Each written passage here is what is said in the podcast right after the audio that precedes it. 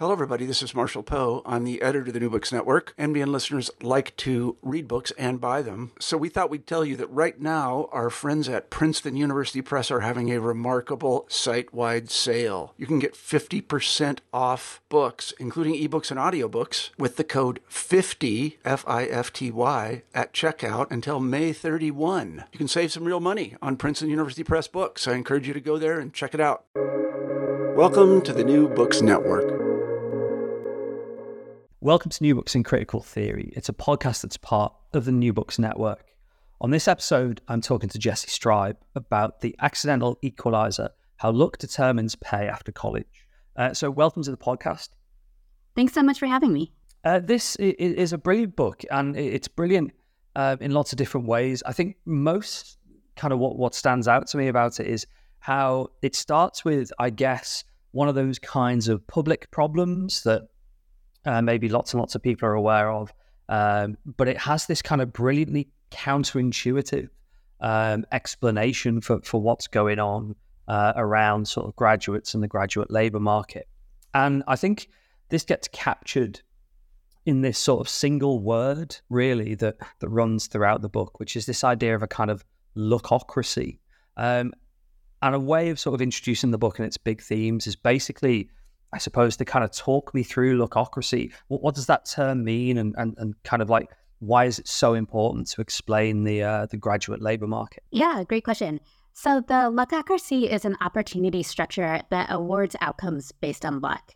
And what's so remarkable about it is that it neutralizes class differences and provides a form of class equality. So if we look at college students at the same university, as lots of people know, it's usually students from more advantaged class backgrounds who have completed more internships, have higher GPAs, have more professional connections, and display more status symbols. So, normally we'd expect that people with more of these resources would be able to capitalize on them, earning more money when they graduate from college. But in a luckocracy, none of these inequalities matter because outcomes are allocated by who guesses well rather than by class or by the resources associated with them. So outcomes are determined by luck.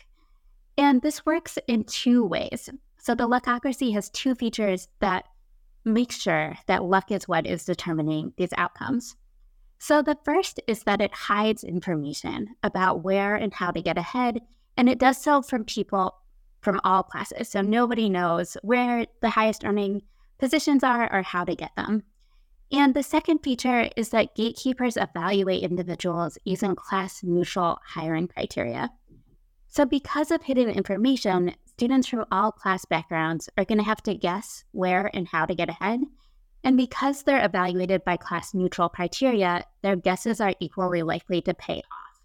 So, in this way, luck shapes, shapes outcomes because the people who receive the highest pay are going to be those who guess the best not those who come from a particular class or have particular resources. I mean, that that's a really perfect overview of, of precisely the kind of counterintuitive nature of of what the book is arguing. Usually, um, I, I, don't think this is just a, a sociologist kind of problem, but we would expect, you know, most areas of social life to be stratified in particular ways, and and we might expect, yeah, you know, those from higher class positions to end up with higher pay, better jobs, better conditions. But as, as you've you've described, there, there, are particular features, I guess, you know, both of the kind of uh, graduate labor market that you're studying, um, but also kind of more broadly about what's going on, perhaps sort of socially uh, as well, and, and through the education system that creates this this luckocracy. Well, one thing that struck me reading the book was that, and I sort of wonder if you've encountered this question before, is whether this is a kind of um, very particular um, kind of niche um, part of um, the labour market and of university education. And I'm sort of interested to know how you went about studying um, the book's analysis and, and particularly actually um, the sort of case studies and examples you use, because you're looking really, I guess, at a kind of particular part of the business market and a particular type of, of college education. So, what were your sort of methods and case studies. Yeah, that's right. So I don't think that the findings are niche, but they don't apply to the entire labor market either. So let me tell you about who they do apply to. So I studied business students at a public university that's not elite. And there I followed over 60 students from the beginning of their senior years through the end of the first year in the labor market. I also interviewed or talked to over 100 people who were involved in hiring business majors from non elite universities. And I observed students and employers at dozens of events, such as career fairs, information sessions, and professionalization sessions. I also conducted content analyses of job ads as well as students' cover letters and resumes.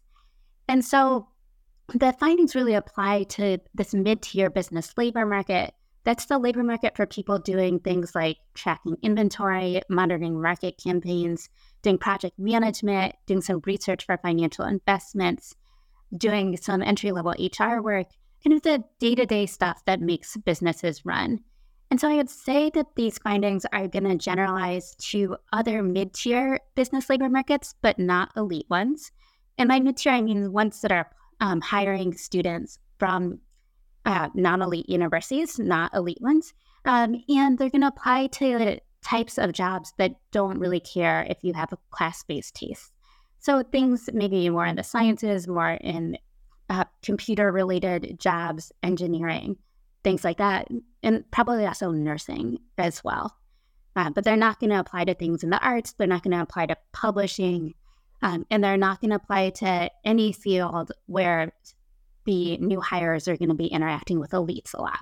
I mean, it, it's it's a kind of classic description of almost sort of like normal jobs in you know normal graduates again and, and again. You know, this isn't a sort of moan about sociology, but you know, so much of, of kind of sociological analysis we see is directed precisely at kind of you know elite or, or, or top end as as we grapple with social inequalities. It, it's really sort of fascinating and refreshing to see a book that is dealing, as you've described, with that kind of like mid tier um, as you describe it. You've sketched out kind of what those jobs are, and I think um, you know the listeners should have a kind of good sense of of what sort of jobs we're talking about. Earlier on, you mentioned this idea of kind of um, there being certain things that are hidden in that job market, particularly kind of hidden information, and, and over the course of the book, but but also in uh, in particular in the earlier chapters, you sort of dig into how things like hiring criteria, the way uh, decisions are, are, sort of made about about hiring are, are sort of hidden from um, the the graduate's view. And I'm fascinated to know more about that word, really, that kind of sense of information being hidden. How does this work? Like, what kind of thing, things are hidden, um, and and how does the hiding uh, happen from potential uh, candidates, potential hires? Yeah, I'm glad you asked because one of the key features of the Luckocracy is that it hides information from students from all class backgrounds. So essentially, by doing that, it's creating this ungameable system where even the most privileged people can't figure out how to get ahead. And so, one of the most important things that's hidden is, of course, earnings. So, they're not in job ads very often. Even if they are in some job ads, people don't know how the job for that, how, sorry, even if they are in some job ads, then people who are who know what that particular job pays still don't know what it pays compared to other jobs. So is it high paying or low paying for jobs like it? Students also usually don't figure out what the jobs pay during the interview process because employers refuse to tell them. And their connections also don't tend to know what jobs pay. So they're applying for jobs without knowing which particular jobs are high paying or low paying for jobs like it. And then, of course, how to get a job is also hidden from students. And I think that seems counterintuitive because we think, oh, there's so much information on websites and taught in business schools about how to get a job. But this information is pretty general. So it's things like, oh, employers are looking for communication skills or leadership or teamwork. But then when you think about it, what does strong communication skills mean? What does it mean to be a good leader? How will hiring agents evaluate this? And it turns out that employers have really different ideas about what each skill entails and how to tell whether students have it. And they don't share this information with applicants. So students are going to have to guess how to mm-hmm. present themselves to each new person who's evaluating them. And this is really hard because the information or the criteria that employers are using can be really contradictory. So, is good communication being concise, or is it being able to give really detailed and thorough answers. Should students signal that they're leaders by saying I a lot, or should they signal that they're team players by saying we a lot? And some employers have really strong opinions about these sorts of things, but they don't tell students which one they think is the better one to do.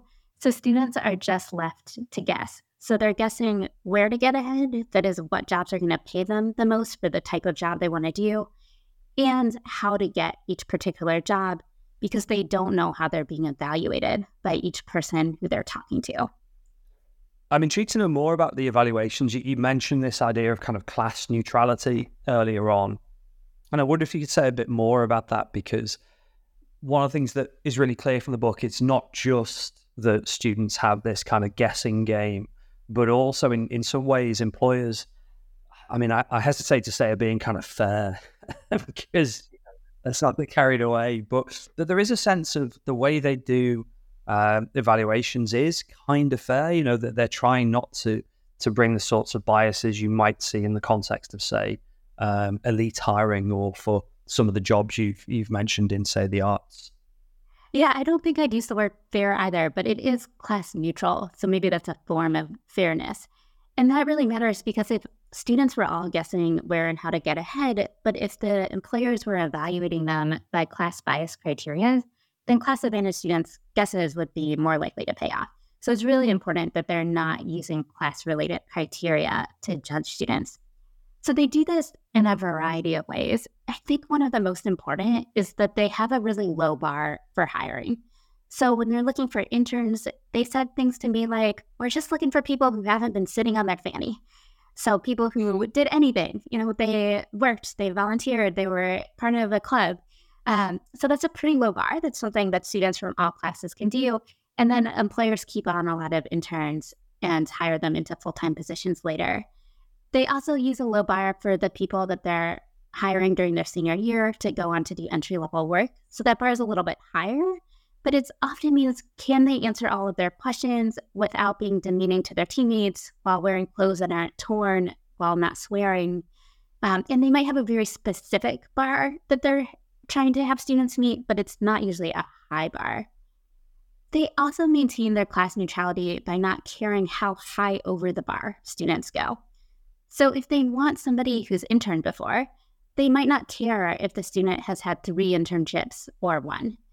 If they have a GPA bar, they might say, well, we want students with at least a 3.0, but then they don't care if the student has a 4.0 or a 3.1. Um, and then there's other ways too that they maintain this class neutrality.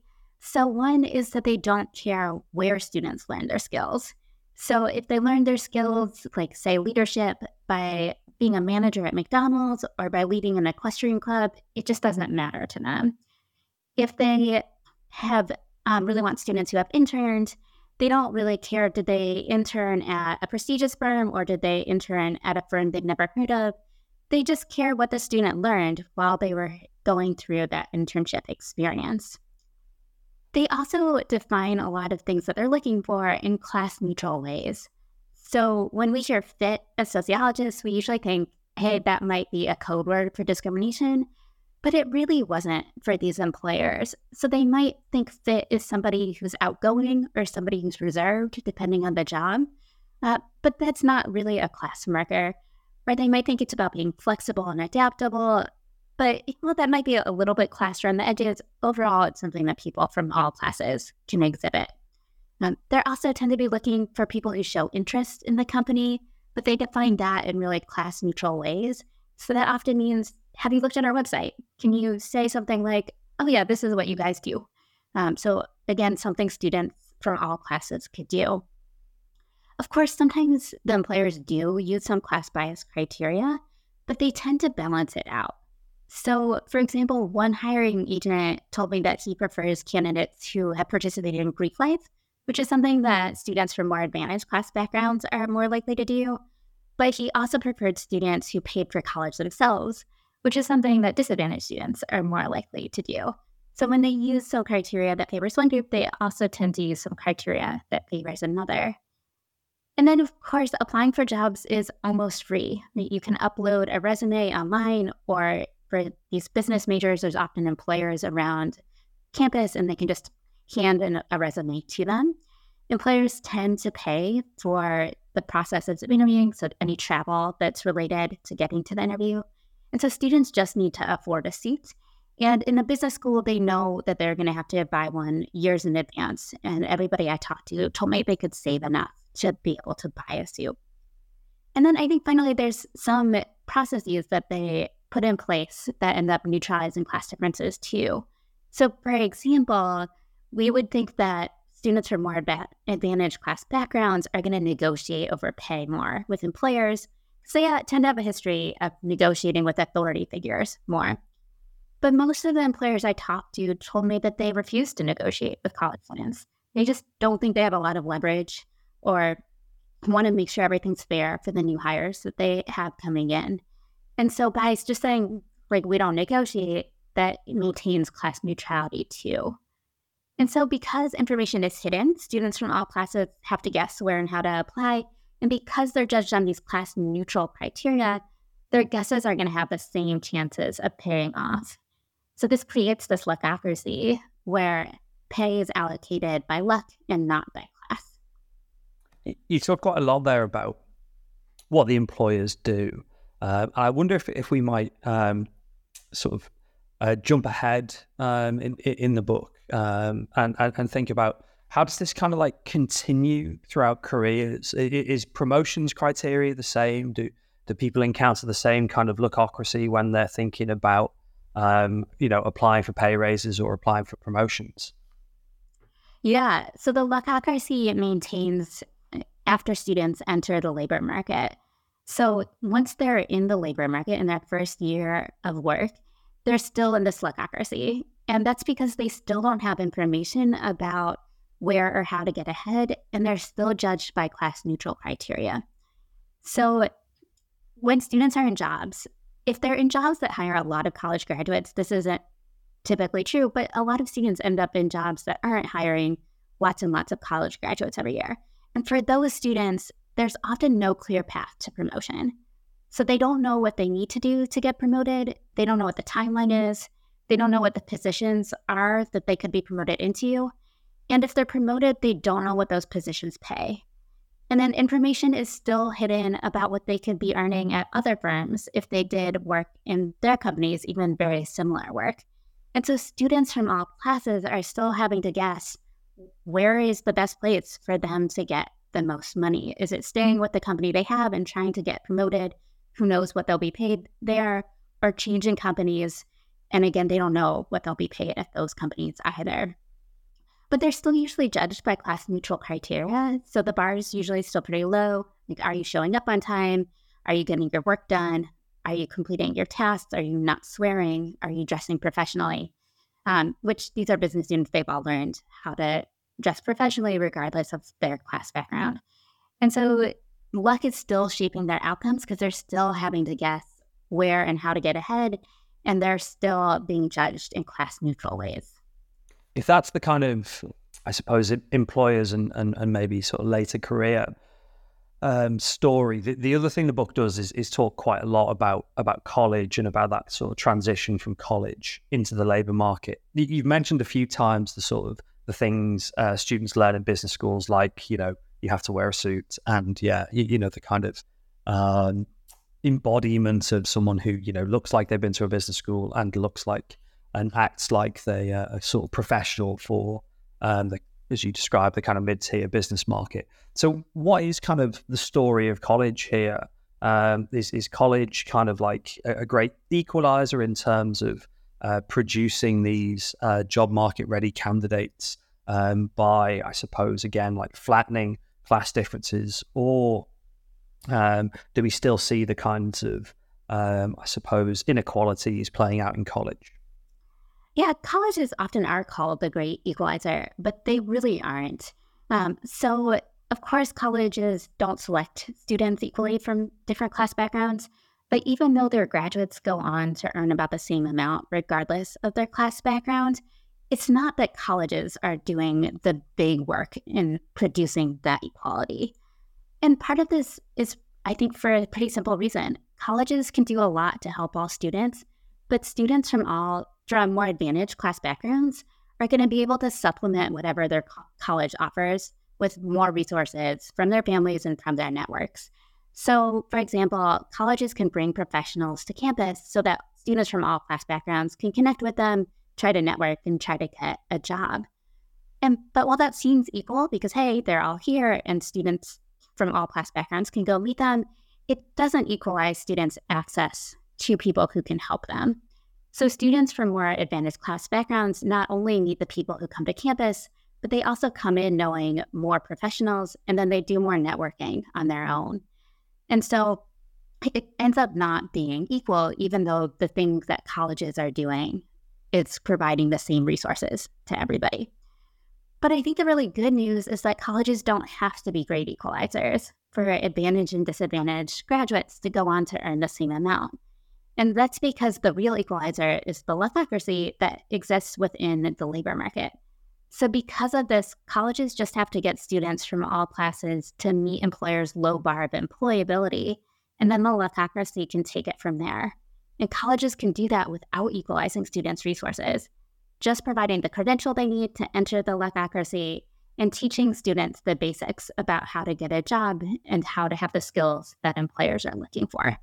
I mean, a re- really good example of how the luckocracy sort of really kicks in is um, in in the kind of the middle of the book where you talk about um, the different kind of strategies that students have uh, for applying for jobs, and also um, the kind of important class differences. And I, am sort of keen to, to get, I guess, a kind of uh, sense. I mean, you've touched on on this a bit already of what those sort of strategies and what those class differences are, and how the luckocracy really kind of kicks in and means that you know even if you're like exceptionally well connected and you can buy a really expensive suit or something something like this, it, it still doesn't matter.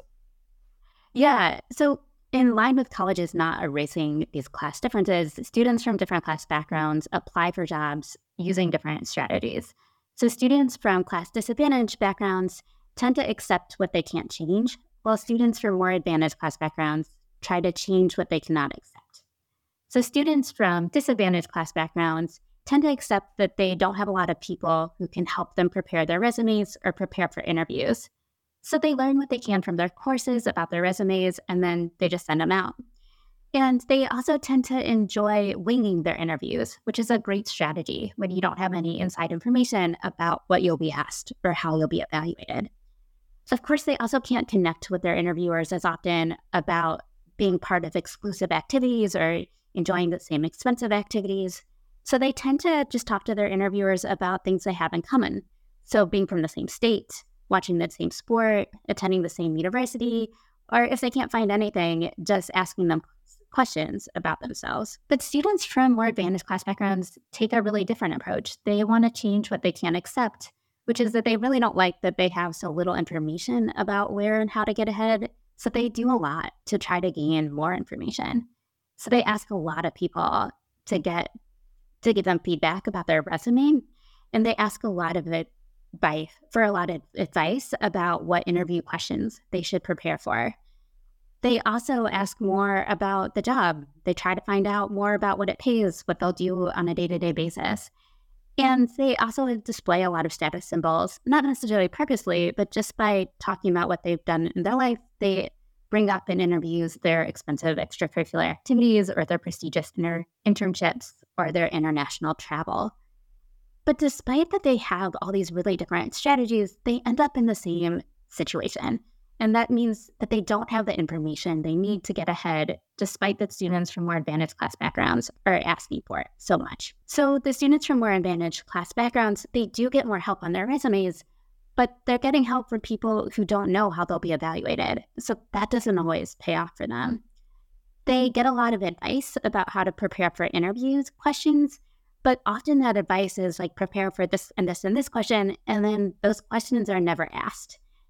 They do get more jobs through connections, as you might expect, but their connections don't know how much each job pays and how much it pays compared to other jobs they can get.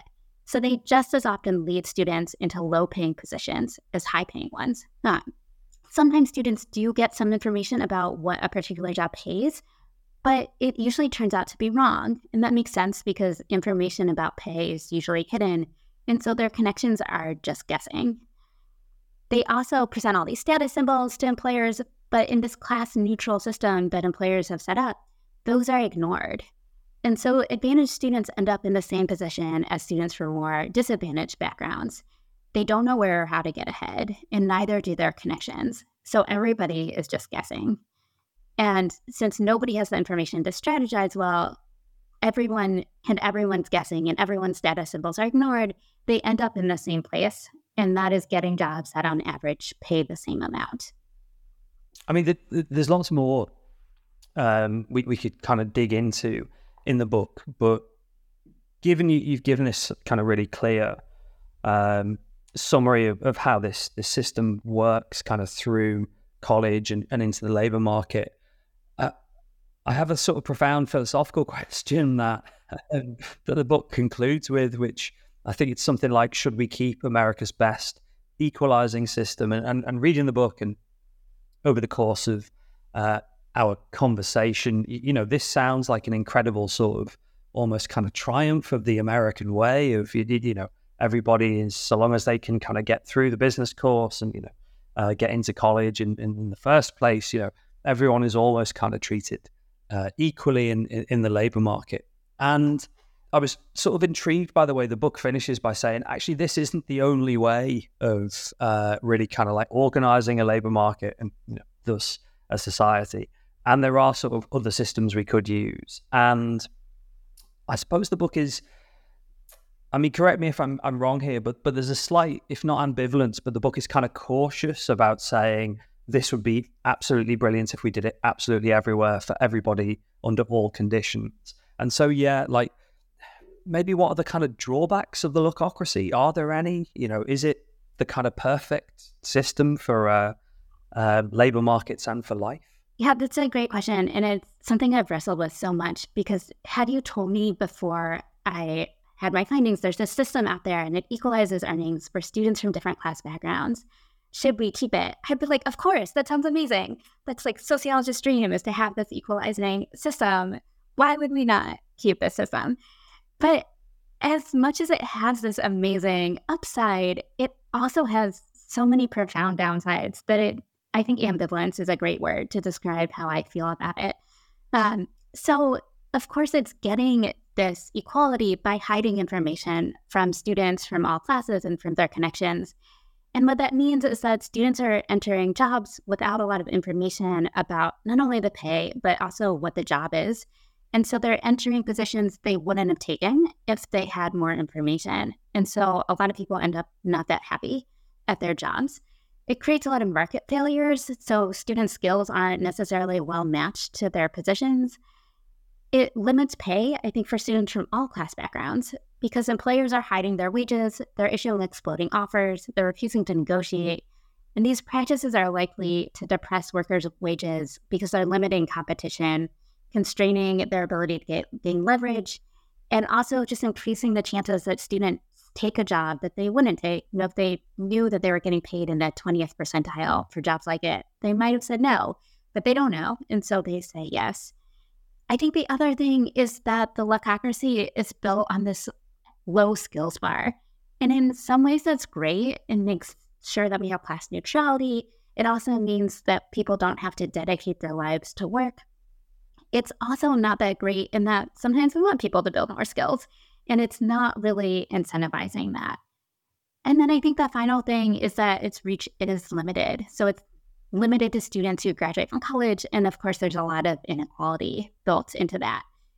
And so we've got this massive upside, this equalizing system, but I think also this massive downside, the hidden information. And maybe that's a trade off we're going to have if we want an equalizing system any system where information is transparently available, people with more resources are going to be able to figure out how to get the rewards they want more, and they're going to be able to get them. And so there's this trade off between equality and transparency. And I think different people can come down on different sides about which of those, if we have to trade them off, they would really prefer. And I, I think you're right. And um, the book is pretty ambivalent about is this a great system that we should promote or is it not? But I think it's at least useful to know how we can create equality and to have this framework for helping us think about okay, here's a here's a model.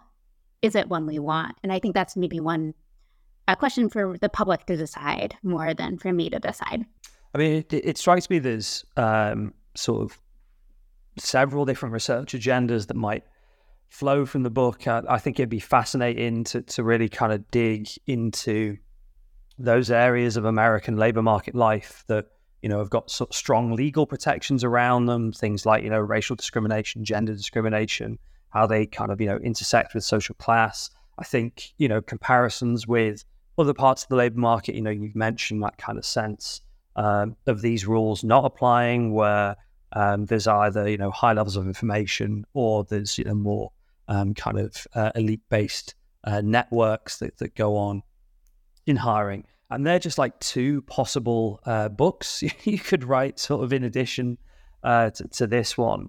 Um, and it strikes me that with a book that contains of so much um, potential uh, for, for next steps, are you kind of thinking about doing more in this space? Or in, in some ways, are you thinking, well, actually, you know, there's a whole other range of things I, I, I could be thinking about now I've sort of, um, you know, sketched out the luckocracy and it's for sort of other people to take it on. Yeah, I love your book ideas. Um, I've I've gone the other way, I think, and tried to like back up. And so a book I'm working on now is well, how does some working class kids get to become college graduates when so many don't? And so how how can we help prepare more working class kids to enter this luckocracy? Um, so starting earlier in life, I've been tracing the lives of working class kids from when they're 13 to 18 to uh, 23 to 28 to try to figure out how we can get more upward mobility. Um, with the luckocracy maybe being the end point of that. So I'm starting more at the beginning now. Uh, so, but maybe one day I'll do your ideas, or I would love it if other people built on the luckocracy and we figured out more about where these equalizing systems exist and what are the other ways they might create equality? I don't think they will by race and gender, but they might be able to alleviate it to some degree. And what other countries does the luckocracy exist in? Is this just a US thing or is this something that might be happening around the world?